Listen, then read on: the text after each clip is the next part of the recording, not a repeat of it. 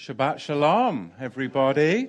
I'm excited today. We're going to delve into Romans. Well, actually, we're not going to delve into chapter one because, um, like I have done before in past studies, I like to give an introduction into the book that we're going to be studying before we delve into the actual um, chapter and verse so that we can get the context and really understand the setting of um, the writing. But before we do that, I do want to make um, an announcement for you online about Passover.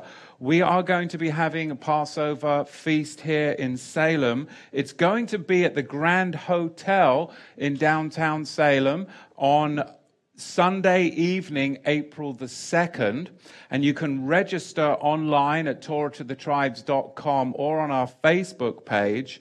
Um, and please notify us how many are going to be in your party. And that is Sunday evening, April the 2nd, and doors will open at four o'clock, and then the Passover service that evening from nine, um, from five o'clock, excuse me, till nine o'clock. So that's at the Grand Hotel in Salem. There are rooms available for those of you that are traveling out of town, from out of town, and a shuttle service also from the airport is available. So we can help you with that.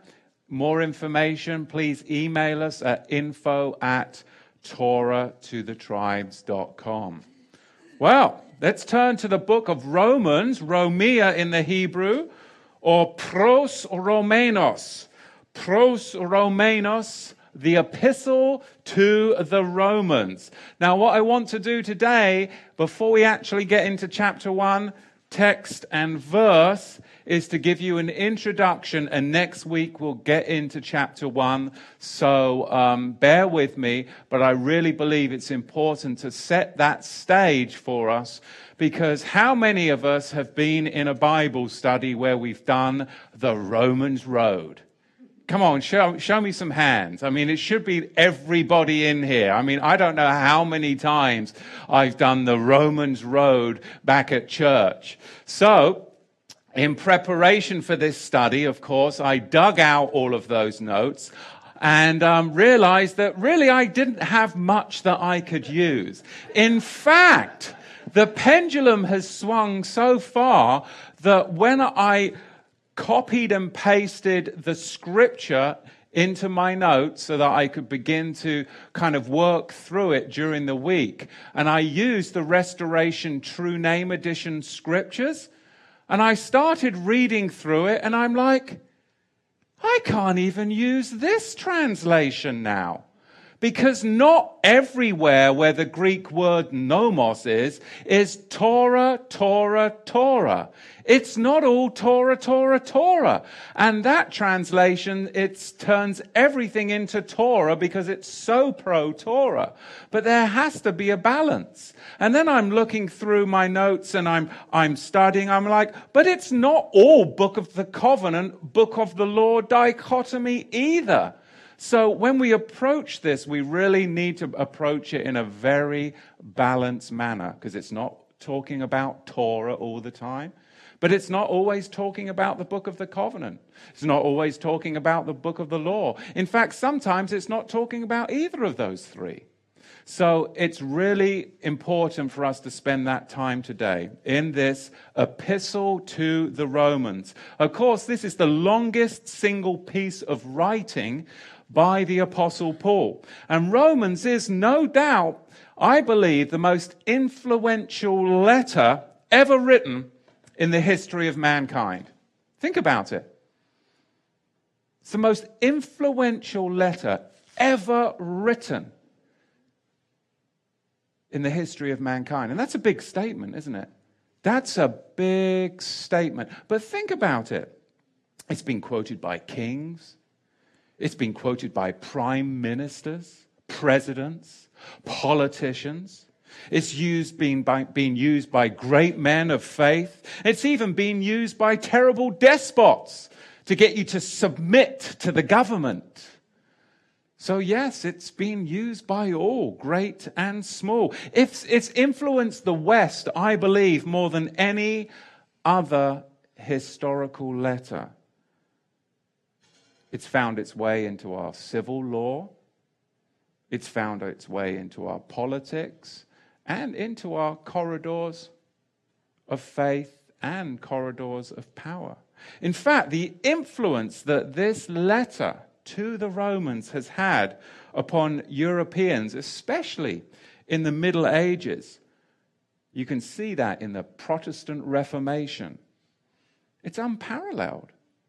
So, to really jump right into it, I was very hesitant because to do this letter justice, you have to take a step back and come in with a very balanced approach and realizing where we are at in the history of the faith.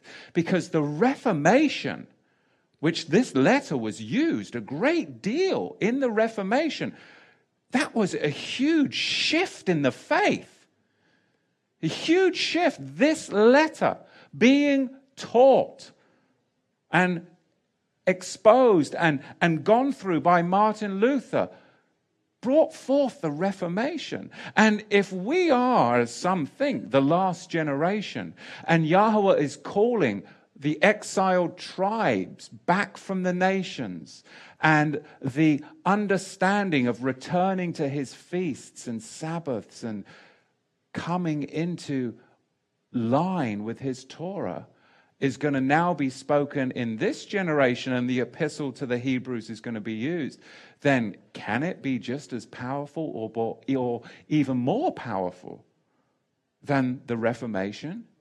So I do it with fear and trembling. Fear and trembling. I mean, Romans has shaped mankind's view of Elohim. The book of Romans has. What's the role of Elohim with his creation? What's the role of mankind in the creation? How do we interact with human authority? Should we just submit to the governing principalities of the world? Should we? Well, some pastors would have Romans have you totally submitting to the local and federal governments based upon verses in the book of Romans?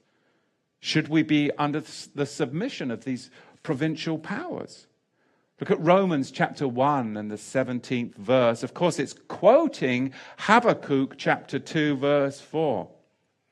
For by the gospel is the righteousness of Yahweh revealed from faith to faith. As it is written, the righteous shall live by faith. This very verse right here, a quote from Habakkuk chapter 2, verse 4, this helped start the Protestant Reformation. This very verse in the 16th century through the very influence on Martin of Martin Luther. I don't know if you realize that. This very verse, and we could just read right through it. But no, the impact of this epistle to mankind has been huge. It's had a direct influence upon the Reformed and Calvinistic traditions. Yet, even though it's true, we can't fall into the trap of viewing this as a theological treatise rather than a letter than it really is. It's not some big theological work and we're all going to go down the Romans road together. It's a letter. So we're going to look at it, unravel it, and understand it as a letter. It's not something that we're going to pretend that we're in seminary and overthink it into some highbrow, high church. And that is how Romans has really been monked with over the centuries. And it's, it's really a shame because it absolutely drives me batty when men treat this like some kind of theological dissertation the book of Romans, the theological dissertation of St. Paul. No, it wasn't that at all. But it ends up oftentimes by pastors and professors as being taught that way. And that's when the waters get really muddy and I get awfully put off.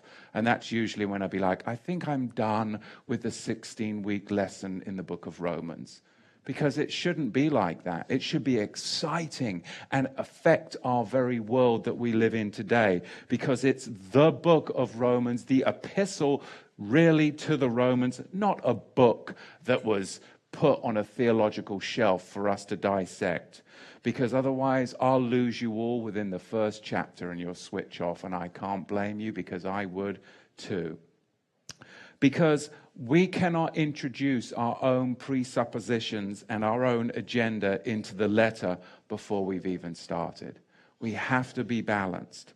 I don't want this to be another Romans road and I sit here for 16 odd weeks going, oh my goodness. That would be hellacious to me. It's not systematic theology. Don't worry, we're not going to be getting into it like we're going on a systematic theology course for 16 or so weeks. We're not going to be in seminary, and I'm really re- excited about that. I'm not going to follow it without um, questioning the um, interpretations that have gone before. I think we have to question those interpretations that have gone before from past generations, because otherwise we're just going to succumb again to the traditional Christian interpreters that have formed the backbone of most of the expositors in the past. Augustine, Luther, Calvin, Wesley, they've all had their hands in Romans, and many of the commentaries out there are affected by these men's thoughts from centuries and generations past. Augustine got his doctrine of original sin from Romans chapter 5. Luther got his doctrine of justification by faith alone from Romans chapter 3 and 4. John Calvin's doctrine of double predestination. Well, that was Romans 9, 10, and 11. And then, of course, John Wesley's teaching on sanctification came to us from Romans chapter 6 and 7. So there's a lot to plow through. And we're swimming upriver if we're going to be challenging some of these men's ideas, which I will be challenging as we go through Romans. Even Karl Barth, he got his righteousness of God from Romans chapter 1. And today, with universalism just creeping into the corridors of faith from all angles, really, how do we approach Romans 1? It's very important. There's much to be learned from these men that I've mentioned, but conversely, there's much to be unlearned from these men that I've mentioned too. And we've got to be willing and brave enough to do that because this is not a book, it's a letter really to the Gentiles or those dispersed Israelites, the 10 northern tribes, really that audience which was in the vicinity of Rome. And we have to view it in its historical context as an epistle or a letter, and we can draw out from the text and discover without imposing your interpretation and my interpretations into the text. And, you know, we'll have to be very cautious not to do that because we need to value this letter as a very, very prophetic message, I believe, for this day and age that we live in. We just had the inauguration yesterday.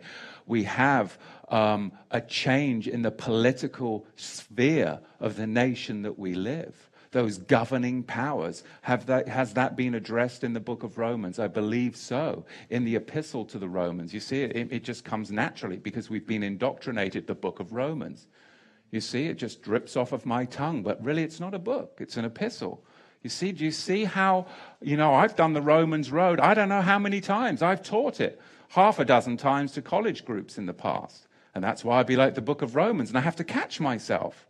So we've all got to be on guard, and you have to be on guard with me too, because we don't want to do the knee jerk book of Romans exposition, because it'll bore you all to death and bore me to death too. So, anyway, we have to be careful because this is an epistle with a prophetic message for Yahweh's people in this current generation. And I believe each successive generation along the corridor and history of mankind. But especially for us, if, as some say, that we are and believe that we are the last generation. Because right now, I believe that you're starting to see out in the world if you've got the eyes to see and the ears to hear, that we are under the anvil of this Roman beast system. Now, there's many interpretations to what this Roman beast system is, but I believe its origin isn't in the papal beast system, but if we go back, we'll look at the eastern leg of the Roman Empire. And the eastern leg of the Roman Empire is where the beast system's throne sat, which was in the Turkic regions. And I believe now what we are seeing with Islam spreading into the West is the migration of the eastern leg of the Roman Empire, the former, former Ottoman Empire, now all of those troubles coming into the West as there has been huge migration and infiltration from Islam from the eastern leg, the former Ottoman Empire, now all the way into the western leg. And we can see with Paul, Shaul, his message initially started in the eastern leg of the Roman Empire. And here, when he's addressing the Romans, he is now, journey has gone on to the western leg of the Roman Empire, and his desire ultimately was to go as far west as he knew, which was what? It says that his desire was to go to Spain, was it not? Because that was the further, farther reaches of the Western Roman Empire. So I believe this all does have a setting for us today in current events when we look at Islam and how the migration, and we're the generation that is seeing this huge migration from the eastern leg to the western leg. Because today we exist, we live, we walk, we breathe, we see the political landscape, we live in an America or in a West amidst the vacuum of the eastern leg of the Roman Empire. We've got the Islamic Caliphate and the vacuum of the crumbling Western realm of the Roman Empire. And it really was crumbling, wasn't it? And now some are thinking, well, they're hoping and praying that maybe we have this Renaissance time. We hope. Or is it going to continue to crumble? But we have to understand, I believe, that we live upon this precipice of the crumbling of the West in the history and migration that we see from this eastern leg to this western leg of the Roman Empire. So, going back to the introduction here about Shaul, of course, he was on his way to Rome, chapter 1, verse 11, and he hadn't, hadn't ever met the Romans before in person, and that's why, of course, you have the longest introduction in the whole of the New Testament, the Brit Hadashah, 11 verses, because he'd never met these people before. Shaul's ministerial message is shifting, I believe, from the eastern leg to the western leg, and eventually his heart's desire will be to go to Spain because this really is important for us to grasp prophetically because we're going to see in the 21st century the migration at its fullest effect. Look what the prophet Jeremiah says about this migration. Jeremiah says in the 16th chapter and in the 16th verse Behold, I will send many fishers saith Yahweh, and they shall fish them out. You see, Shaul, he was appointed as an apostle or a, shil, a shaliach to cast the net of the gospel to the eastern leg of the Roman Empire, to fish them out with the gospel. That's what he did. He cast the net to the eastern leg of the Roman Empire. But what would happen if they rejected that message? Well, the prophet tells us later. And after that, I will send out for many hunters. Who was the first hunter in Scripture?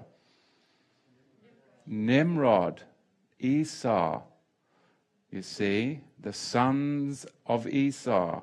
And I will send out for many hunters, and they shall hunt them this is talking about now the Islamic migration because they rejected the message, which was fishermen. And now, those of us are now under the influence, of course, of the hunters that have come out from the origin, the eastern leg of the Roman Empire, pushing into the west. And that's what we're seeing now. And I will hunt them out from every mountain and from every hill and out of the holes of the rocks. So would you rather receive the true message of the scripture by fishermen? Or if you reject the message, then Yahweh will literally send out Islam to hunt you out of the mountains, the holes in the hills, because you're so stubborn and obstinate that you refuse to be fished out. He'll hunt you out. Because if you're His, He will find you. This is amazing because in our day, we are literally witnessing the Eastern leg, Islam, that rejected the gospel encroaching into the Western leg. Are we not? They are encroaching fully into the Western leg more than any other time in the history of Islam. And if you think nothing's going to happen, that it's all going to just simmer nicely and occasionally we'll have a little eruption here and then a little eruption there, you are deluded. Deluded. The migration is going to explode in a war between the sons of Jacob and the sons of Esau. It's inevitable. It's what you do in preparation in these times now, before the great tribulation, that is truly going to either preserve you or have you handed over to the hunters. And that's why it's such an important time for us to go into this epistle because we can see that we are in this very, very final hunt for the souls that are bound for the Luciferic realm. That if they don't get hunted out, they are literally bound and will be given over. So there's many themes as we'll be going into Romans. I want to now just touch on some of the major themes of the book of Romans. Justification Justification, chapter 3, verses 20 through 26. Salvation, chapters 1, verse 16, chapters 5, verse 9, and chapter 8, verse 24. We'll be looking at atonement, chapter 3, verse 25. Sanctification, chapter 1, verse 7, 6, verse 22, and chapter 15, verse 16. What about reconciliation? Chapter 5, verse 10. Glorification, chapter 8, verse 18, verse 21, and verse 30. Freedom. What does that freedom mean? Is it freedom in grace that we don't have to keep the Torah? Well, for, for two millennia, that's what's been taught. I would disagree with that. Chapter 6, verse 20, chapter 7, verse 3, and chapter 8, verse 1. Transformation. We should be transformed. Chapter 12, verse 2.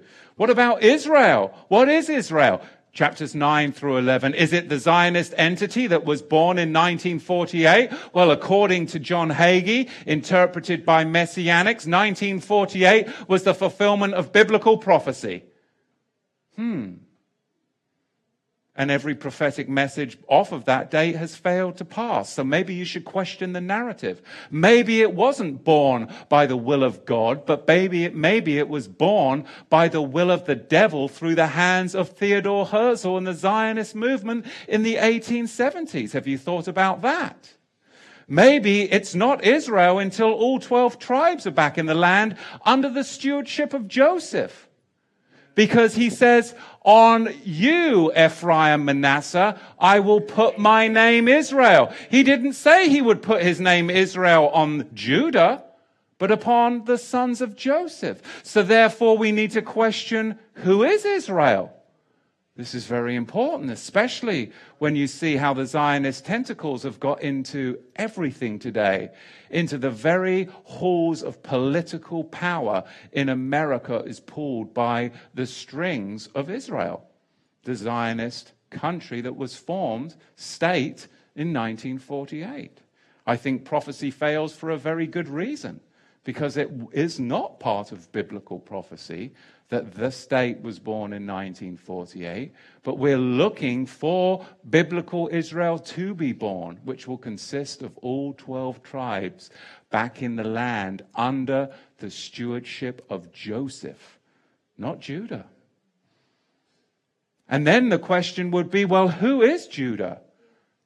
Who are the Shemites? Because Ashkenaz was a son of Japheth, not a son of Shem. And you see, these are the narratives that I question, which then would draw, I would draw another conclusion in my interpretation of the epistle to Romans. So, at the end of the day, how are we going to live in this sick and twisted world that we have been born into? Sick and twisted. We were discussing last night what was hidden a hundred years ago, and everybody knew it was going on, but it was hidden and socially unacceptable. Today is brazenly displayed before us. And then if you try to display conservative Christian um, behavior, then you are condemned for being judgmental and bigoted as a hate crime. Yet what was hidden and was depravity a century ago, oh, people knew that there were some sick and twisted individuals. But now it is openly on display. Yet if we openly display our faith, then that is bigoted and hateful. Very, very strange. We live in a world full of pagan, twisted shrines. We have abortion. We have perverted politicians. We have child sacrifices to Molech each and every day. We're going to be looking in as we go through this epistle relationships between Jews and non Jews. Who is part of the olive tree? What is Israel? We'll be looking at food issues. What is food? What is not food? religious days that should be observed in chapter 14. But before we get there, where was this epistle even composed? What was the location of its composition? Well, Phoebe, she was a courier, and she took this letter to the Romans. If you see chapter 16, verse 1, she being a leader in the assembly in Cenchreae. Now, Cenchreae was a port city of Corinth. And this evidence leads me to believe that it was composed sometime during Shaul's stay in Corinth or Achaia, Acts chapter 20, verse 2. Hence the strong Philippic against idolatry and homosexuality, because these were sins that were what? Prevalent and rampant in the Corinthian region which makes me understand why he comes out so strongly against them, because that is what he was observing in the community. What was the date of this? Now, Gallio was appointed the proconsul of Corinth between 51 and 52, some say 52 and 53 of the Common Era. In fact, we know him from the scripture from Acts chapter 18, verse, tw- uh, verse 2 no, verse 12, in fact, because Shaul, if you remember, he was actually tried by this man. Let's turn there and we'll see Gallio, who was appointed the proconsul of Corinth, was the man that actually tried Shaul in Acts chapter 18, verse 12. And this is all going to lead us to the dating and composition of the letter. Acts chapter 18, verse 12. And when Gallio, there we have the proconsul of Corinth, and when Gallio was the proconsul of Achaia, the unbelieving Yahudim made insurrection with one accord against Paul and brought him into the judgment seat, saying, This fellow persuades men to worship Elohim contrary to the Torah. And when Paul was now about to open his mouth, Gallio said to the Jews, if it were a matter of criminal wrong, wrongdoing or wicked lewdness, O you Yahudim, Jews, there would be a reason that I should listen to you. But if it is to question and a question of words and names and your Torah, you can settle it. For I do not wish to be a judge of such matters therewith. And he removed all of them from the judgment seat. Then all the pagans took Sosthenes, the rabbi of the synagogue, and they beat him before the judgment seat. And Gallio cared for none of these things. And afterwards, Paul, he stayed there for yet a little while longer. And then he took his leave from the Israelite brothers and he sailed from there into Aram. And with him went Priscilla and Aquila. So we can see from this text that Shaul, he went to Corinth. Acts chapter 18 verse 18. And then later he had a three month stay in Greece. Acts chapter 20 verse 2. So then this would make the composition of this letter when? In around the late 50s of the Common Era, sometime during Shaul's third missionary journey Acts chapter 18, verse 20, and the closing period of Shaul's collection mission for the Jerusalem believers in Acts chapter 15, verse 25. Now, another piece of history to consider to help us in the dating is what's called the Edict of Claudius. And this is recorded in Suetonius Claudius, chapter 25, verse 4, and it's dated in 49 of the Common Era. Now, this was an infamous edict that ensured that all the Jews were actually thrown out of Rome. And they were thrown out of Rome, and it was probably connected to a taxation issue that flared up under the reign of Nero. So, this edict by Claudius it lasted, some say, for about 10 years. So think about this. You've got all of these synagogues in Rome, and then all of the Jews are thrown out of Rome for about a decade. So then who goes in and takes over the synagogues? The new believers in Yahushua the Messiah, right?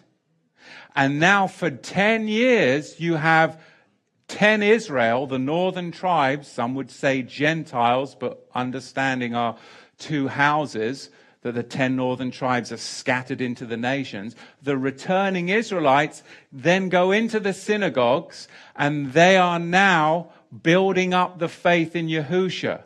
But what happens after a decade when the edict of Claudius is lifted? You have Jews now traveling back to Rome that aren't necessarily believers in Yahusha that now want to come back into the synagogue and now you're going to see the context for a lot of the ruffles and kerfuffles in the epistle to the Romans. Does that make sense? So by understanding this, this opens up my whole worldview to what's going on in the epistle of Romans.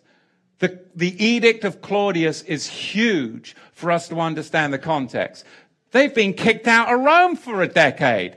So now we can talk about the faith in Yahushua. We're growing, we're growing, we're appointing deacons and elders and apostles. We're growing in the faith of Yahushua. We're getting the emissaries coming down and talking to us as we're growing. And then all of a sudden, we start to get Jews coming back down that aren't necessarily on board. And they're like, what are all these Gentiles doing in the synagogues? And what is this that they're teaching? And there's the friction. And this is what Shaul, the apostle Paul, is addressing a lot of the time. Circumcision, not circumcision. I mean, you're seeing this friction and it's all based upon the context of the Edict of Claudius, which is, of course, recorded for us in the historic annals of Suetonius Claudius 25, verse 4. And I believe it is connected to the taxation issue that flared up during the reign of Nero. So, with all that said, this is a long introduction. But I think it's important because then when we get into chapter 1, verse 1 next week, it's really going to give us that context. Because for me, I've studied the scripture for years, as you have. But some of those big paradigm shifts of when, when you came to the revelation that, hang on a minute, not necessarily Gentiles is talking about Goyim, Gentiles, but now understanding that the division of the two houses of Israel and the exile, and that Yahweh would regather the 10 northern tribes back in and there would be a rest- that that huge paradigm shift really awakened the whole of the scripture Likewise, some of the big paradigm shifts I hope to introduce today will really awaken us to what's going on in the epistle to Romans before we actually delve into chapter and verse. So I think the composition then leads me to think it's between 56 and 58 of the Common Era, about seven years before Nero torched Rome. About seven years before Nero torched Rome. So, we now, going back to our present day, our present stage of life, are we going to see this time like back then when Nero had torched Rome and he threw out the Jews from Rome and we saw this vexing and this this whole migration and it's being addressed in the scriptures? Are we living in a time where we're going to see the globalists and the illegals thrown out of America? Are we going to see that? Some people have been marching and protesting about it today in the major cities. People are concerned. Well, what's going to happen? What's going to happen? Are we going to see the torching of this Romish republic that we, have, we live in? Is it going to be seven years before the ushering in of the millennial reign? Some people would think so. Or are we going to see a renaissance like no other, like in the days of Cyrus? Some are hoping for that. But we really are living in an atmosphere of charge, religious and political shift, don't you believe? There's no more time in my life where I want to be more serious about my faith and about understanding the scriptures for my family. No more time in my life. Because when everybody is just being tossed to and fro because they are just oh, so unstable, I want to connect to the word, connect to believers, and connect to the faith and understand because I want that strong anchor in my life in these crazy times that we're living in where morals are just being disregarded and they're telling me what's up is down and what's black and is white. And we walk in with our families with four, six, eight kids and people look at us like we're outcasts because we don't have 1.2 children in tow in the state school systems, right? And heaven forbid if your girls are wearing a dress down to their ankles. My goodness. No, they're not wearing burqas and hijabs. We just like to dress appropriately. But I'd like to talk about burqas and hijabs. Oh, but you can't talk about that. We can talk about women being oppressed and enslaved, but we don't want to say that that really goes on in Saudi Arabia and all Islamic countries because that, well, that's just racist, intolerant. It's craziness, isn't it? It's craziness. I just watched a silly YouTube and it was, um, it was about this guy and he pretended to be gay and he walked into um, bake, a bakery in, in Dearborn, Michigan.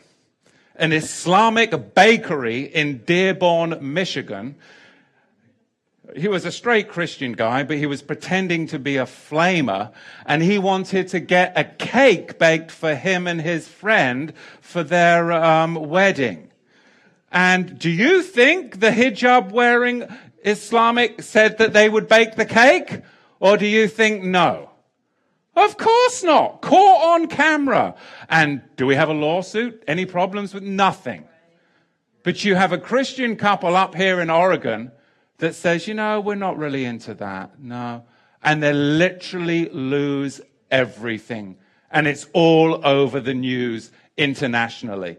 Yet this guy's got it caught on film in numerous bakeries.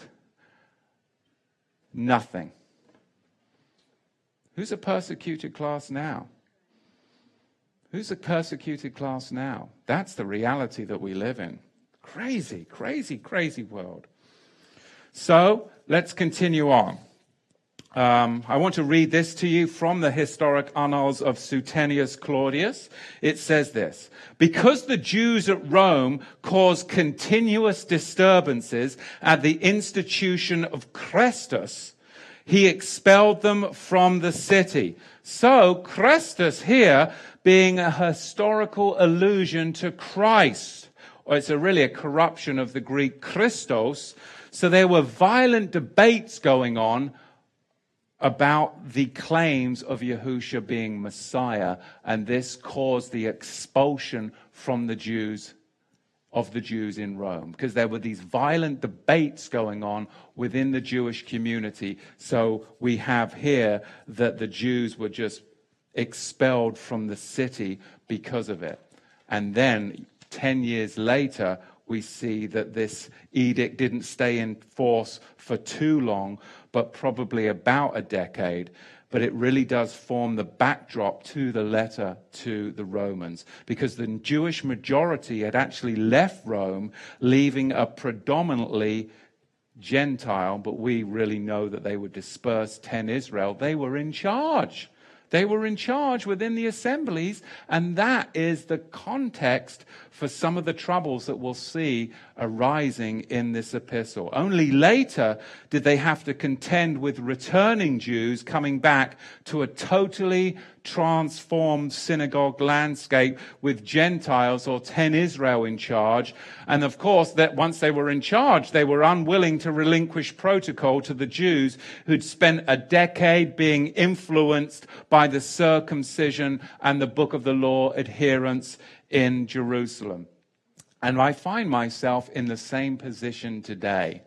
Because quite honestly, I've been, you know, in the messianic movement for over a decade and I'm no longer in it. Because quite honestly, I've seen so many people that have been influenced by Talmudic Judaism that then come in and try and bring that into the faith of Yahusha. I'm all for Torah. I'm all for the feasts. I'm all for the Sabbaths. I'm all for the dietary requirements, but I'm not going to relinquish the faith that was once delivered to the saints to a bunch of people that have been so influenced by everything Zionistic, Kabbalistic, and Talmudic that they can't see the wood for the Zohar.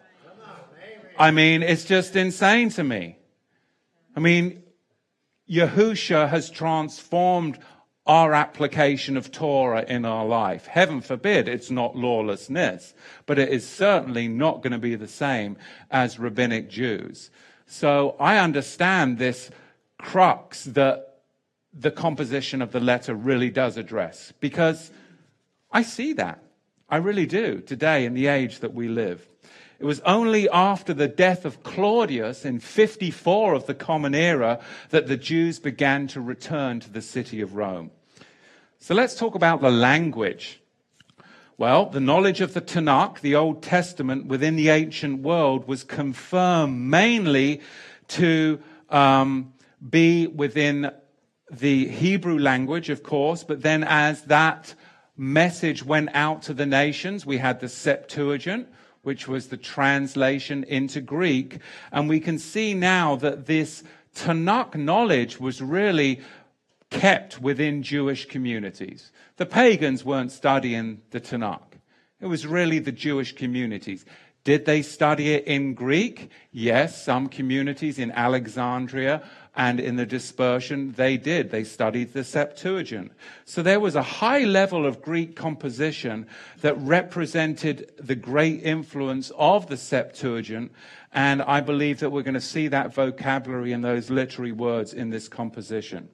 I don't believe that Romans is something that we're going to see in Latin. And people, well, it's to the Romans. It should be in Latin, right? Well, yes, but not really. Let me explain. Because if Romans were a Latin speaking peoples, why on earth would Shaul have written to them in Greek and not Latin?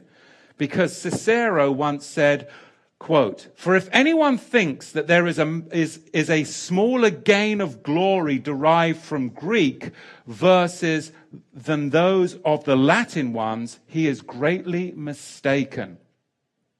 Because Greek poetry is read among all nations, Latin is confined to its own natural limits, which are narrow enough. So even in the ancient world, they understood that Latin was limited, but Greek was more expansionary and would be accepted as it went throughout the nations. So Latin was a lot more limited. So that's why I believe that Paul didn't write to the Romans in Latin, but in Greek because then it would not just be housed in Rome, it could also go out into those other communities. Because Greek was, in fact, many, many people don't understand this, it was actually the predominant language of Rome, and the majority of Jews in Rome did actually speak Greek in the first century. And we get that testimony from the inscriptions that you can see of the Jewish catacombs. If you were to go to Rome today, they're in Greek, many of them. So it's pretty interesting that people would say, oh, it should be in Latin, when really, even, even if you go over there and, and examine the catacombs, you'll find it. And you've been yourself, right? The Jewish catacombs, you'll actually find Greek inscriptions there, which is very telling. Let's talk about the Torah in this introduction because the Torah is a part, a very big part of our understanding when we go through the Epistle of Romans. Agreed? But we have to understand that since the time of the Maccabees, the Maccabean crisis, the Torah, it had really become kind of like this badge. It was a symbol. It was kind of like um, the don't tread on me symbol that we have here in America. What is that? That snake Right? What is that? What's it called? Is it called the Don't Tread on? You know the flag I'm talking about? Yeah. Yeah, that's a symbol of what? American patriotism. It's a, it's a, what? What's it called? The Gats, Gadsden flag. Yes, that's exactly it. But it's a symbol of American pride, Southern pride, patriotism, uh, strength, military valor. Okay, it's a, it's a symbol, it's a badge. We have to understand the context of Torah. Since the Maccabees and the Hasmonean dynasty, the Torah had become a badge, a symbol, a badge of honor amongst the Jewish community of your paganism isn't coming here. Back off. It was a badge of pride and that's what the Torah had become. In fact, it was just handed down to the generations. Because you had the Torah, you had a place in the world to come. And that's even written in the Talmud.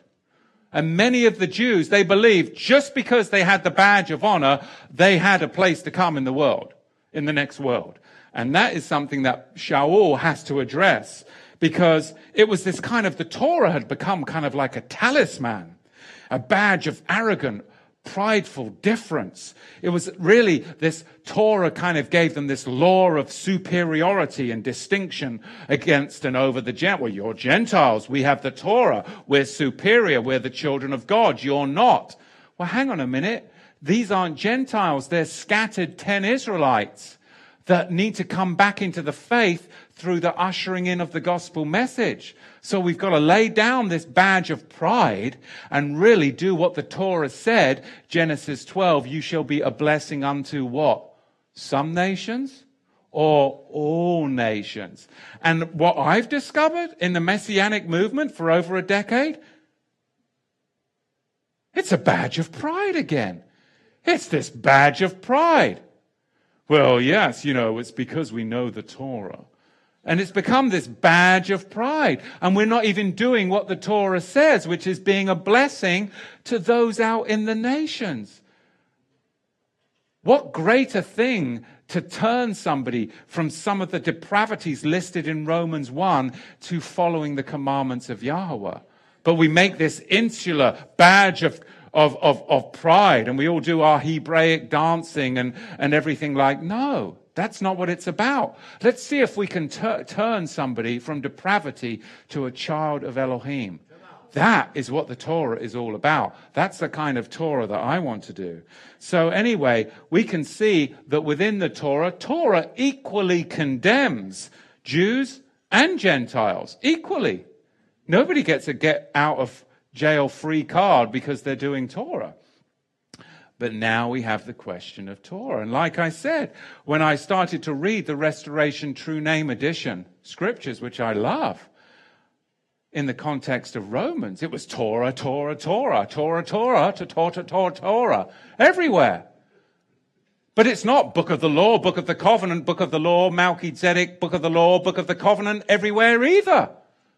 So be warned. Matthew, you can't do that either. Because in fact, what kind of Torah are we talking about in the book of Romans? It's amazing. 17 different kinds of Torah. There's actually 22 different kinds of Torah. But we're dealing with mainly 17 different kinds of Torah within the book of Romans. So let me list them for you. Paul identifies 17 of 22 categories of law mentioned throughout the New Testament. Number one, we've got the what? The Torah of faith, the law of faith, Romans 3:27. Spirit and life, Romans 8 2. The law of works, Romans 3:27, 9:32. What about the law of her husband? I mean, it can't all be Torah, can it? Where's the Torah of her husband? The book of the covenant Torah of her husband? No, right? So balance, balance, balance as I go through this. The law of her husband, Romans chapter 7 verse 2. What about the law of Elohim? Romans verse 331 chapter 7, verse 22, and chapter 8, verse 7. There's the law of my members. This is all the Greek word nomos, which we translate in the Hebrew roots into Torah. But it's not all Torah. And then in my zeal, I can go, well, it's got to be the book of the covenant or book of the law. No, it's not. We have to wade in gently. There's the law of my mind, Romans 7:23. What about the law of sin and the law of death? The law of sin and death. There's the law of the Ruach. There's the law of good and evil, Romans 7, verse 21. The law of righteousness, Romans 9, verse 31. The law of Christ. The law of Christ. I'm not doing the feast and the festivals. I'm under the law of Christ. Will you help me cut down my Christmas tree? I'm under the law of Christ. No, that's not what it means. But how many times have we heard that? The law of Christ. We can do anything we want as long as we pretend to love our neighbor and love ourselves. No, that's not what it says, but that's what they do. The law of Christ, the law of righteousness, the law of commandments contained in ordinances, Ephesians 2:15. Laws under the Levitical priesthood. There's the law of the carnal commandment, Hebrews 7, verse 16. There's civil law. James adds a couple more laws. There's the law of perfect liberty. Then there's the royal law. Luke adds a couple more in the book of Acts. There's the law of Moses, Acts chapter 28, verse 23. There's the law of the Jews in Acts chapter 25, verse 8.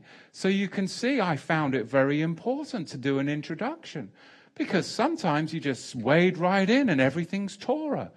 And then we're no better off than we were in the Christian church when everything was grace, right? I don't want to jump out of the frying pan into a messianic fire. I really don't. But what about justification and righteousness? Because that's very, very important that we understand what Paul's talking about in the epistle to the Romans, because there's different understandings of justification and righteousness. There's forensic righteousness. Forensic righteousness means upon close, detailed forensic inspection, that, that kind of righteousness, that only comes through Yahushua Messiah you're forensically righteous. Upon close inspection, the only way that you can pass is what? Through the covering and atonement that comes with Yahusha. Now that's forensic right, forensic righteousness. But there is there a, a righteousness that I can attain? Sure, it's not going to get me forensically clean, but yes, I can choose to do righteousness, and Paul talks about that. But don't confuse the two. Don't think that you can attain forensic righteousness by doing commandment keeping. Oh, yes, you can not get involved in debauchery and that makes you righteous. Not forensically, but positionally. So we have to understand the difference between positional and forensic, which is eternal, which only comes through Yahusha. These are very important terms. Otherwise, the next thing you know, somebody's going to be teaching you that when you keep the Torah, that that makes you righteous. Well, positionally, but not forensically. Make sure you clarify that distinction because otherwise you're going to diminish the blood of Yahusha because that's the only thing that can give you forensic righteousness. So it's very important that I spend the time dwelling on these things. But then that's not the only kind of righteousness that there is because there is a kind of righteousness that brings you into the community. You could be in a nudist community. That's not very righteous. And then you can come into the community of faith. Put some clothes on, come to the Feast of Tabernacles. That brings you into a righteous community, right? See? So there's different kinds of community. Righteousness, forensic righteousness, justification, positional righteousness. We will spend the time distinguishing and clarifying those very clearly because we don't want any confusion any confusion. Look at Romans chapter 3 verse 20. We've got to be able to discern the difference and be able to do that we have to take pause. Slow it down. Pause. I have to take into account the surrounding vocabulary in the text. Take note that justification can be used in one passage one way, and then it can be used in another passage another way. And then justification will be used in another passage another way. But I have to take into the surrounding text and vocabulary to understand what are we talking about? Are we talking about Abraham and coming into to, to the community? That's community righteousness. Are we talking about Yahusha's blood? Blood? Because now that is what makes me forensically righteous. Or are we talking about me doing good works? Because that makes me positionally righteous. Does that make sense? And all of that I get from the surrounding vocabulary. But we're not going to Romans road it, because then we'll just ramrod right through it. Rah, rah, rah, rah. Right? Romans chapter 3, verse 20. Because by the works of the law, now what are we talking about? Now I'm going to understand is this talking about the law of sin and death? Well, I believe here the surrounding vocabulary, it's going to talk actually, truly, in this instance, the book of the law. Listen, because by the works of the law, the book of the law, no flesh will be justified. What are we talking about here? In his sight. We're talking about a couple of different things here. Membership into the community will never come by adhering to the book of the law and the cutting of the flesh. That's what's in view here. But I had to slow it down and take into the whole account of what's going on. Membership into the community doesn't come by adhering to the book of the law and cutting the flesh. That's what's in view here. What about chapter 3, verse 24? Being justified as a gift by his grace through the redemption which is in Messiah Yahusha. What's that talking about? Well, this is just as if you'd never sinned. Just as if you'd never sinned, justification. This is talking about forensic righteousness because the surrounding vocabulary here is redemption for which comes only through Messiah Yahusha. So now this is different, and it's only four verses later. Totally different. But I take into the surrounding vocabulary of the text, and there I draw forth my conclusion. Sylvia, you look extremely confused. Does it ma- am I making sense or speaking over your head? Are you processing? Okay. Because, because quite honestly, if Sylvia doesn't get it, then none of us are going to get it we just pack up and have a cup of tea and go home. Because if she's confused, then we're all messed up. All right, let's go on. Let's jump ahead six chapters, because this one's always fun, especially once the bloody liberals get hold of it. Chapter seven Paul and the I sinner. The I sinner. The I sinner. Let's go there, because this one always comes up. For what am I doing? I do not understand. For what I am not practicing what I would like to do, but I am doing that very thing I hate. It's the I sinner. I, I, I, I, I, I, I, captain everywhere, right? Look at it. For what am I doing? I do not understand. For I am not practicing what I would like to do, but I am doing the very thing that I hate. This is the infamous passage. You know what I mean. The I sinner now, right? Okay, so you just needed me to just kind of take you there. But theologians upon the centuries, oh my goodness, they've often interpreted this as Shaul personally struggling with some kind of sin. Oh yes, he was struggling with some kind of sin that St. Paul was. Some Christian commentators, commentators, excuse me, has even gone so far as to accuse, heaven forbid, of Paul struggling with homosexuality. Have you ever heard that? I know I have. Well, I think he was struggling with homosexuality, they'd say, which to me is just a total desecration of the text and it exposes their wicked and perverted minds, doesn't it? You're like, how did you get that, you weirdo? Mine's in the gutter, right? To the pure of heart, all things are pure. Don't think I want to shake your hand. Right? Sometimes things that people say, you're like, really? Okay, totally did not, not on my radar. Thank goodness. Which, of course, you know, by accusing Paul of such an abominable thing, then, of course, that leads them to validate that in their own life and believers' lives. Believers, in quotes there. But in reality, I believe Shaul, the Apostle Paul, is an absolute genius. I truly do.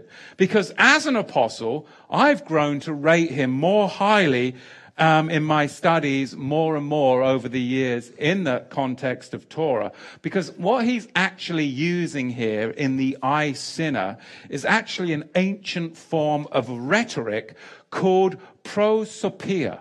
Prosopia. It's a literary device that Paul is using to communicate to his audience by speaking as another person. And it comes from the Greek prosopon, which means face, and person or popion mean to make or to do. The face, to make or to do the face of another person. Because what Paul is doing here is he's using it to give another perspective on the action being described. Does that make sense? So it's, it's um, a, a rhetorical device that was used, a literary device back in the Greek speaking world. Because who is this hypothetical sinner? That is the object of the prosopopoeia in Romans chapter 7. Number one, it's a person, and I can testify to this. It was a person struggling with their sin on the way to salvation. I mean, there was a time in my life where I didn't struggle with sin. I just sinned. It, it wasn't a struggle for me. I, I, but then, this really weird thing happened when I turned like 23 and a half. I started to kind of feel like filthy. Yeah. And my heart was deceitfully wicked above all things. And I was like, I have seen, done things, and said things that no man should have done. What is going on? And then I would go and do things, and I would just feel filthy and just demoralized. I'm like, I don't want to do that again. But I didn't know what it was. See, that's what he's talking about then.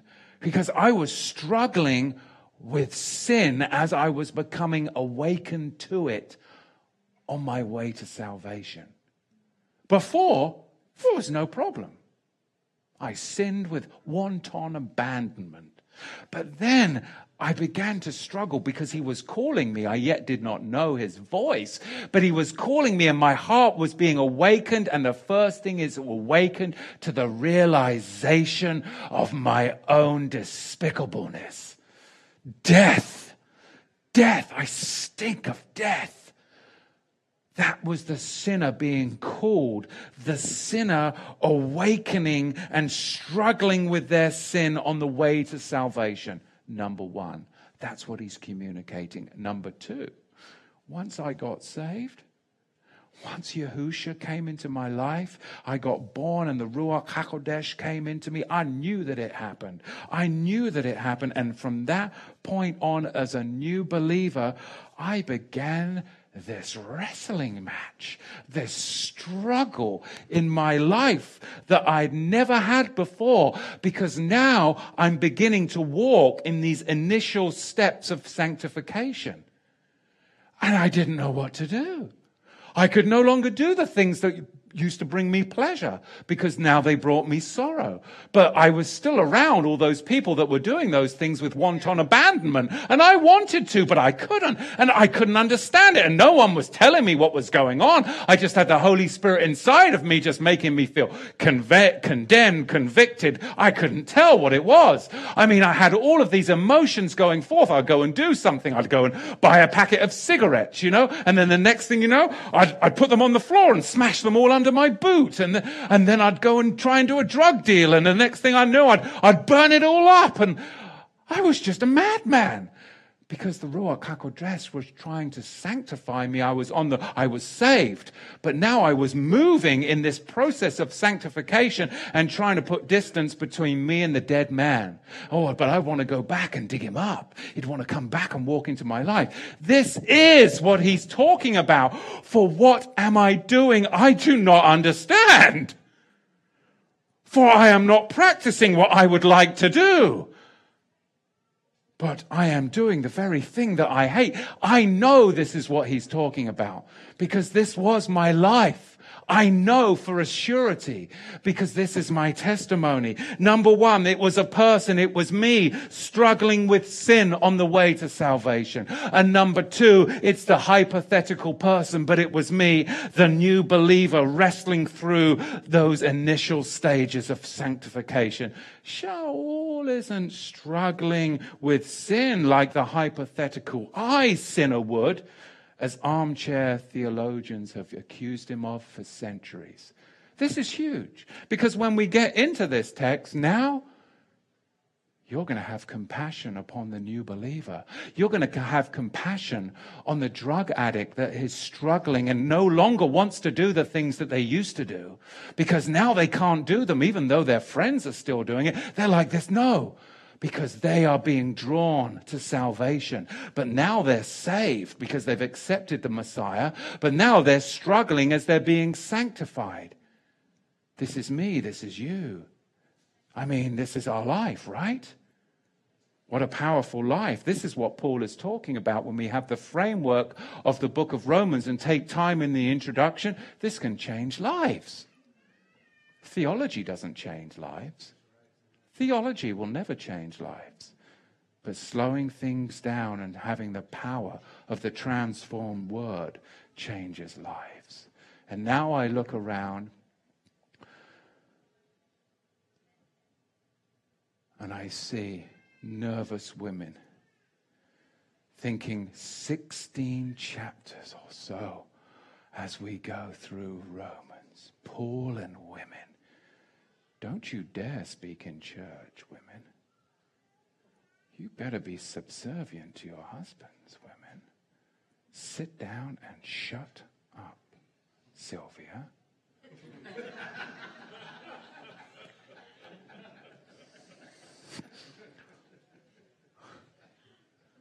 Paul and women. He has a bad rap, does he not? He has a terrible rap with women we're going to have to deal with that before we get into Romans. Otherwise, we're going to have just a bunch of men sitting in here because the women are going to be, I am not going to go to a Roman study and have you use it for ammunition for me to stay at home barefoot and pregnant and be quiet and subordinate to you, oh domineering husband that you are. Phoebe is our ticket, women, your ticket, not our ticket. Phoebe is your ticket. Diakonos. She was a deacon. Phoebe the diakonos. Because this role actually doesn't appear to be held by any males. The diakonos. Priscilla, in fact. Priscilla is mentioned before her husband Aquila. Order of priority there is Priscilla, not Aquila. Why Priscilla? Because she's the fellow worker. Look at Romans chapter 16. Let's turn there together because, ladies, I don't want you to be sweating in the audience. Such an unfeminine thing.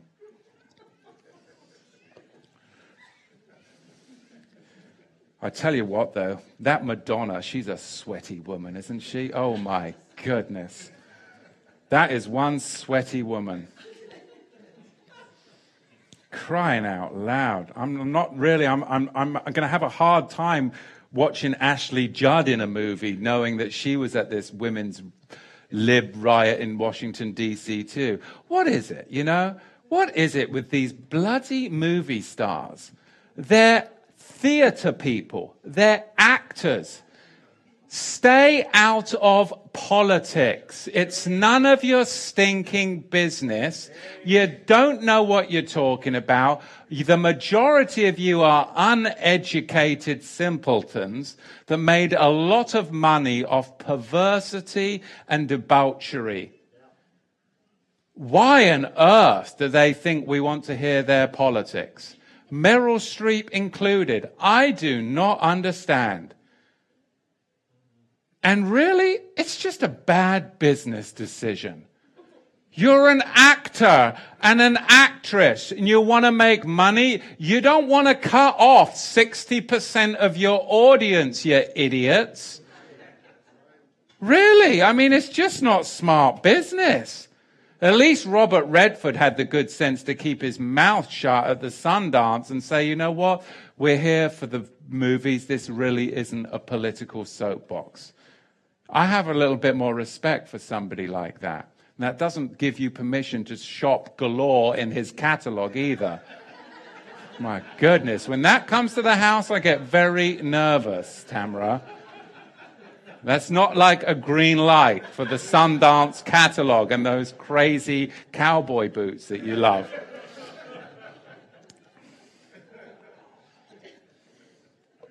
Romans chapter 16, verse 1. Let's look at women in the role of Pauline theology. I commend you to Phoebe, our Israelite sister, who is a deaconess of the congregation that is at Cenchreae, that you receive her in Yahweh as becomes Israelite saints, and that you assist her in whatever business she has need of. For she has been a great help to many and to my, uh, myself also. Verse 3. Greet Priscilla and Aquilus, my helpers in Messiah. Notice the primacy is there on the female. Priscilla, then Aquilus, my helpers in Messiah. Yahusha, who have for my life laid down their own necks, for whom not only I give thanks, but also the congregations of the Israelite nations. Likewise, greet the congregation that is in their house. Greet my well-beloved Epaphroditus, who is the first fruits of Achaia to the Messiah. Greet Miriam, who worked very hard for us. And verse 7, greet Andronikos and Junia, and Junia, my relatives and my fellow prisoners, who are note among the apostles. So this is Eunia in the Greek or Junia. It's not, as the King Jimmy has, Junius a man. It's not Junius a man. It is Iunia a woman or Junia. Of course, we know the letter J was invented in 1532, which makes Jesus troublesome. But um, again, Junia, Iusus, Yahusha, or Jesus, 1532 onward. But Junia, of course, was a woman. And she was outstanding among the apostles, meaning She was an apostle. She was an apostle. So Paul here is empowering women. And if you're a smart man, you'll empower people. Males, females, empower people, recognize them, put them in positions of leadership. They can be apostles, they can be deacons, they can be elders, because the scriptural texts flies in the face of centuries of what? Misogynistic or misogynistic, excuse me, Pauline theology. Centuries. Centuries of misogynistic Pauline theology. But the scripture flies in the face of that. Look at the context of Paul's writings. It's key to understand what his view really was of women. An infamous text, of course, that's used to beat down women. Let's turn there together. Let's beat down some women with this text. 1 Timothy chapter 2 verse 11. 1 Timothy chapter 2 verse 11. Let the woman, there's the chains, let the woman, single, singular. You see, plural was actually used in verse 9 of 1 Timothy chapter 2 a little earlier. It said, Women adorn themselves. Let women adorn themselves. But here we switch to the singular. Why, if there was plural in verse 9, would we deliberately have a switch to the singular? Because this is talking about let the woman learn in silence with all subjection. We had a particular woman that was a loudmouth within the congregation that is being addressed. And you know, in my years, I've had one of those women in the congregation before. I remember when I first started out at Torah to the Tribes, and I was used to teaching at Calvary Chapel. Well, no one's, no one said a word. No one would interrupt you. And then all of a sudden, I'm in the Hebrew roots movement, the messianic movement, where there is the midrash. The midrash is code for disorder and opinions going AWOL everywhere. Because it's never a midrash. It's an interruption fest.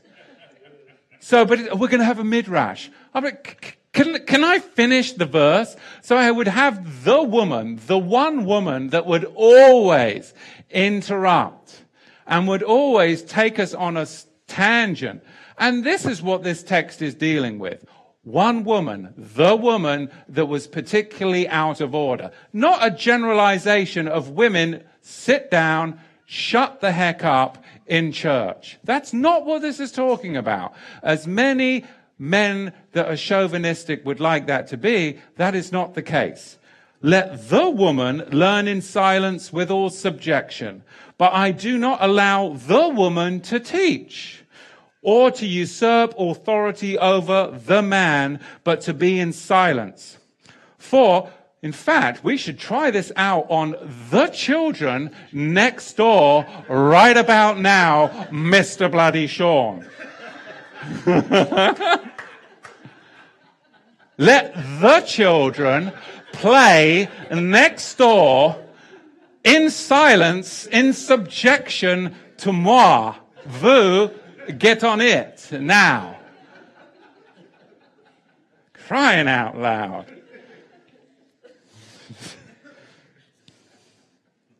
Where were we? Verse 12. Let's just start in verse 11 again. Let the woman learn in silence with all subjection.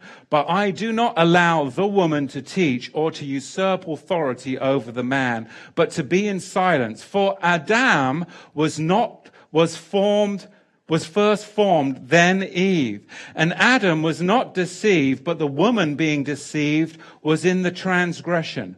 Notwithstanding shall be saved in the childbearing if she continue in the faith and charity and holiness and sobriety. The particular woman we're talking about here is a definite article. The particular woman in Timothy's congregation was like Eve and she was being deceived. That was what was going on. Now she should then learn in silence, be subject to congregational authority in this instance, and not be allowed to teach presently because she had usurped authority within Timothy's congregation. And then she'll be saved in the childbearing of Messiah if she continues to walk in the faith. That's what this is talking about. This particular woman is to enter into a, a, a, short time of meditation and reflection in silence so that she can come under the tutelage of her peers and competent instructors. Because there was a problem that Paul is addressing. But it is not a broad brushstroke for women, it's the woman. Now let's look at Timothy, 2 Timothy chapter 2 verse 2. And here's another one used again to beat down women. We've got to understand Paul, especially if we're going to have any ladies left in the audience as we go into the book of Romans. 2 Timothy chapter 2 verse 2. And the things that you have heard from me among many witnesses, the same commit to other faithful people.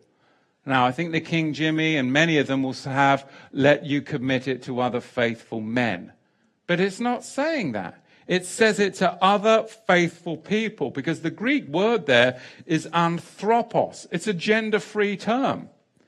It's not aner, which means males. That's not in the text. So this is really talking about committing it to faithful people who are able to teach others also. So are women allowed to teach? Yes. That's radical. Not, not to the Apostle Paul, it wasn't. Look at um, 1 Corinthians chapter 14, verse 34. Let your woman, or the woman, keep silent in the congregation, for it is not permitted for them to speak, but they are commanded to be under obedience, as also says the Torah. The context and the language of 1 Corinthians chapter 14 verse 34 isn't let your women, but let the woman. Again, identifying one woman, a woman in particular. And what does the Torah teach? Where in earth in the Torah does it say that women cannot speak, that they can't teach. Women were in, expected to be involved in synagogue um, worship. Women were expected to take an active um, role in the faith. You see, it's important for us to understand the whole context of the scripture. Think about Yael. Think about Miriam, the song by the sea. These were women who were speaking and had an active role in the faith community. So, all that being said, this introduction to the, the book or the epistle, there we go again, the book, an epistle to the Romans, is very important for us to understand. I'm excited, but I think it's so important that we understand the day and the age that we're living in. That firstly, that the Apostle Paul, he was addressing the eastern leg of the Roman Empire. And then, because they went out first and they shared the gospel to fish out believers. But if you reject the gospel message, that eastern leg of the Roman Empire, which became the Islamic Caliphate, they rejected the message. And they then, what, embraced in the sixth century the message of Muhammad, did they not? And that's what we're dealing now, because now that eastern leg has encroached upon the western leg of the Roman Empire. And Paul, here to the Romans, he was hoping and desiring to go to the farthest reaches of the western empire of the Roman leg, and of course that was Spain. We're now seeing that we're living in this day of the encroachment of the eastern leg upon the western leg. But if we're going to walk forward in our understanding of where we live in these days and these times, we need to understand our relationship to nomos, the law. But it's not limited to Torah. It's not limited to the book of the law. It's not limited to the book of the covenant because there's 22 understandings of law in the New Testament. The law of sin and death, the law of faith, the law of her husband. There are so many things that we must understand. But again, women, You've got to understand your roles, your positions within the assembly. Women can teach, women can be leaders, deaconess, apostles. This is important to understand because we've had centuries of women being put down by men based upon incorrect Pauline theology. And lastly and not leastly, this isn't some kind of theological treatise. This is an epistle, a letter that went out to the Romans. And the biggest thing to understand is the Edict of Claudius. That, under Nero, later, after the torching and burning of um, the empire, we saw that the Jews were then expelled from Rome for about a decade. And then those vacant spots were filled by the dispersed Israelites, believers in Yahusha, in the synagogues that became the leaders, the elders, the deacons, the apostles within the assemblies in Rome. And then later, what happens as the edict has passed and Claudius dies, the Jews start to come back into Rome, and now we've got this vexation between the circumcision club that are now returning and those that understand the faith in Yahusha. So as we delve into chapter one, I'm excited next week because truly this is a fabulous, a fabulous epistle. Um, but we have to overcome theology. There's some great theology in here, but we're not going to be limited to the works of John Calvin. We're not going to be limited to the works of John Wesley. We're not going to be limited to Luther. But understand that the epistle to the Romans brought on the Reformation. And if Luther, through the book or the epistle of Romans, could bring forth the Reformation, imagine what you and I can do by truly understanding the epistle to the Romans from a Torah Hebraic perspective in Yahusha. Do you believe we can change the world? I truly do. I truly do. And that is what excites me. But we've got to get the message out. We've got to return to Messiah Yahusha. We've got to return to Yahweh. We've got to get into the Torah, get off the pagan, get into the feasts and festivals, get off the bacon, and get into some kosher, holy living. Amen? Questions, comments? Anybody? Yes, brother.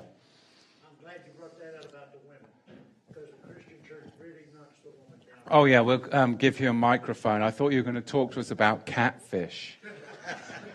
I'm glad you're not, though. No catfish or possum. Okay. I'm tickled that you brought that out about the women. Because a lot of the Christian church, and even in the, the Hebrew roots movement, knocked the women down. And they say, well, that, Paul put them down in the Brit. But what about when the, word, when the Lord told Abraham to listen to Sarah? What about the women of Deborah and Esther and Ruth? This is all a Tanakh. How could you say that the women have no place in the house of Abba? Because they're very important. And I'm going to tell you, as my wife as an example, being a Christian preacher, she helped bring me into Torah because she was bullheaded enough. She read it, she believed it, and she knew it. I already knew everything. I was a Christian preacher. Mm-hmm. How could I know anything more? You Romans well. wrote it, didn't that's, you? That's just the way it was. Right. Until I come to the reality, that's not the way it was. And I did listen to my wife, and I would not be sitting here in this place today if it hadn't been for my wife. praise Yahweh. I think we can all hopefully testify to that strength in our will lives. you? Uh, there was a question. Uh, will you be touching on the uh, letters of Seneca of Paul at all? Have you seen anything about the letters of about Seneca? I guess. Hmm, I don't know. Maybe if somebody could forward me some information about that, I would be open to it. Yeah, great.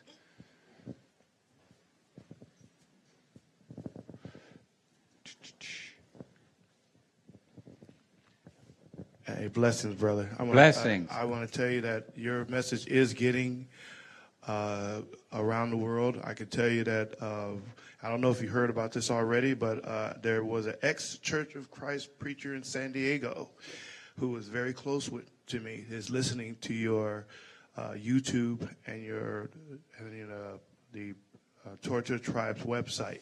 And uh, we had discussion, and we I didn't know we were talking about the same thing. And then he mentioned, "Have you heard of this Torah to the Tribes uh, website?" I said, "Brother, I attend there." this man has been a very close friend of our family. He was there for my my sons, uh, as you know, one of them who passed away uh, a couple of years ago, and then he was down there with my son, other son, in San Diego. But he's been a very close, good friend of ours, and he's listening to us today. Hopefully, he'll be able to come up and. Uh, That's a, that's a blessing. Yeah. Blessing. Thank you. And yeah, um, we are really seeing a lot of people um, being supportive. And uh, thank you, online audience, for your support. And um, get the message out to your community because really time is short. And um, this is the vehicle for being able to do it the live stream, the website. And uh, we are really, really blessed with those that are being drawn in. Any other questions at all? Yes. I don't want to open up a can of worms, but uh, I was before I came. Uh, there's a Claudius was involved. It seems in a an, Amor, an Amorite Jerusalem and a Jebusite Jerusalem cover up. That's all I'm going to say. Oh, no, don't just leave it at that. Give us more, man. It's not the city of David. It seems they found uh, it down there about it's uh, Jeze- it's a Jezebite Jerusalem. It seems to be in the borders of Judah. Where Solomon built his temple. Not not in the city of David, not near the Temple Mount. So, so what you're saying then is that the temp, what we know as the Temple Mount today, is not the Temple Mount, but this, but the temple was further south in the city of David. No, the city of David is near the Temple Mount, right outside there. That's the South. Amorite Jerusalem. Okay. There's a southern Jerusalem within the borders of Judah called the Jebusite Jerusalem. There's two Jerusalems. And Claudius seems to be part of this cover up, and it's desolate right now. And there seemed to be an earthquake that shook some of it open, and now they're starting to uncover it. Oh, okay.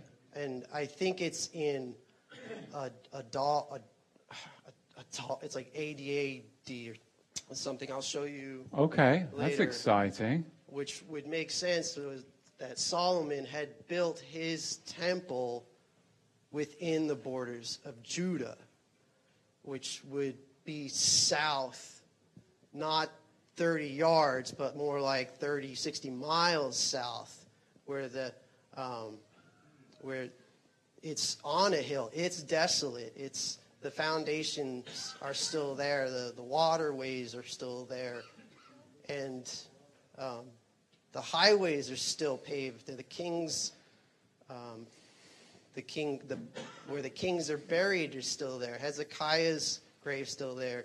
David's son um, Absalom's grave has been robbed. They're all right there in the south. That's the cover up. The the head Jerusalem is Roman, Romish. Romish, Romish, Romish and tourist. today Zionist. right? And so Exactly.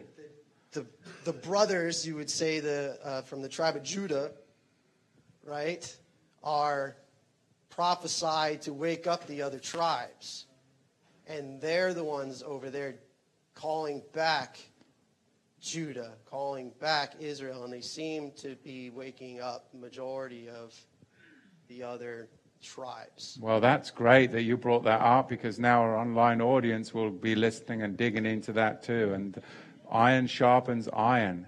Anything else, Brother Steve? No.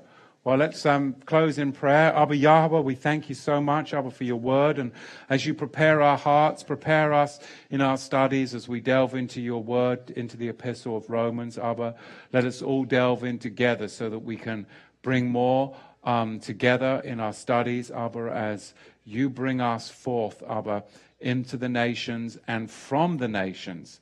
But Abba, we pray that we would not leave behind any, that Abba, we would have a heart like you have a heart to go out for that one lost sheep and bring them back into the fold in these perilous times, in these perilous days. Prepare our hearts, prepare our feet, and pre- prepare the journey ahead for us and our families and our community as we now begin our journey to the Passover in Yahushua's mighty name. Amen. Amen. Stick around, fellowship, hang out.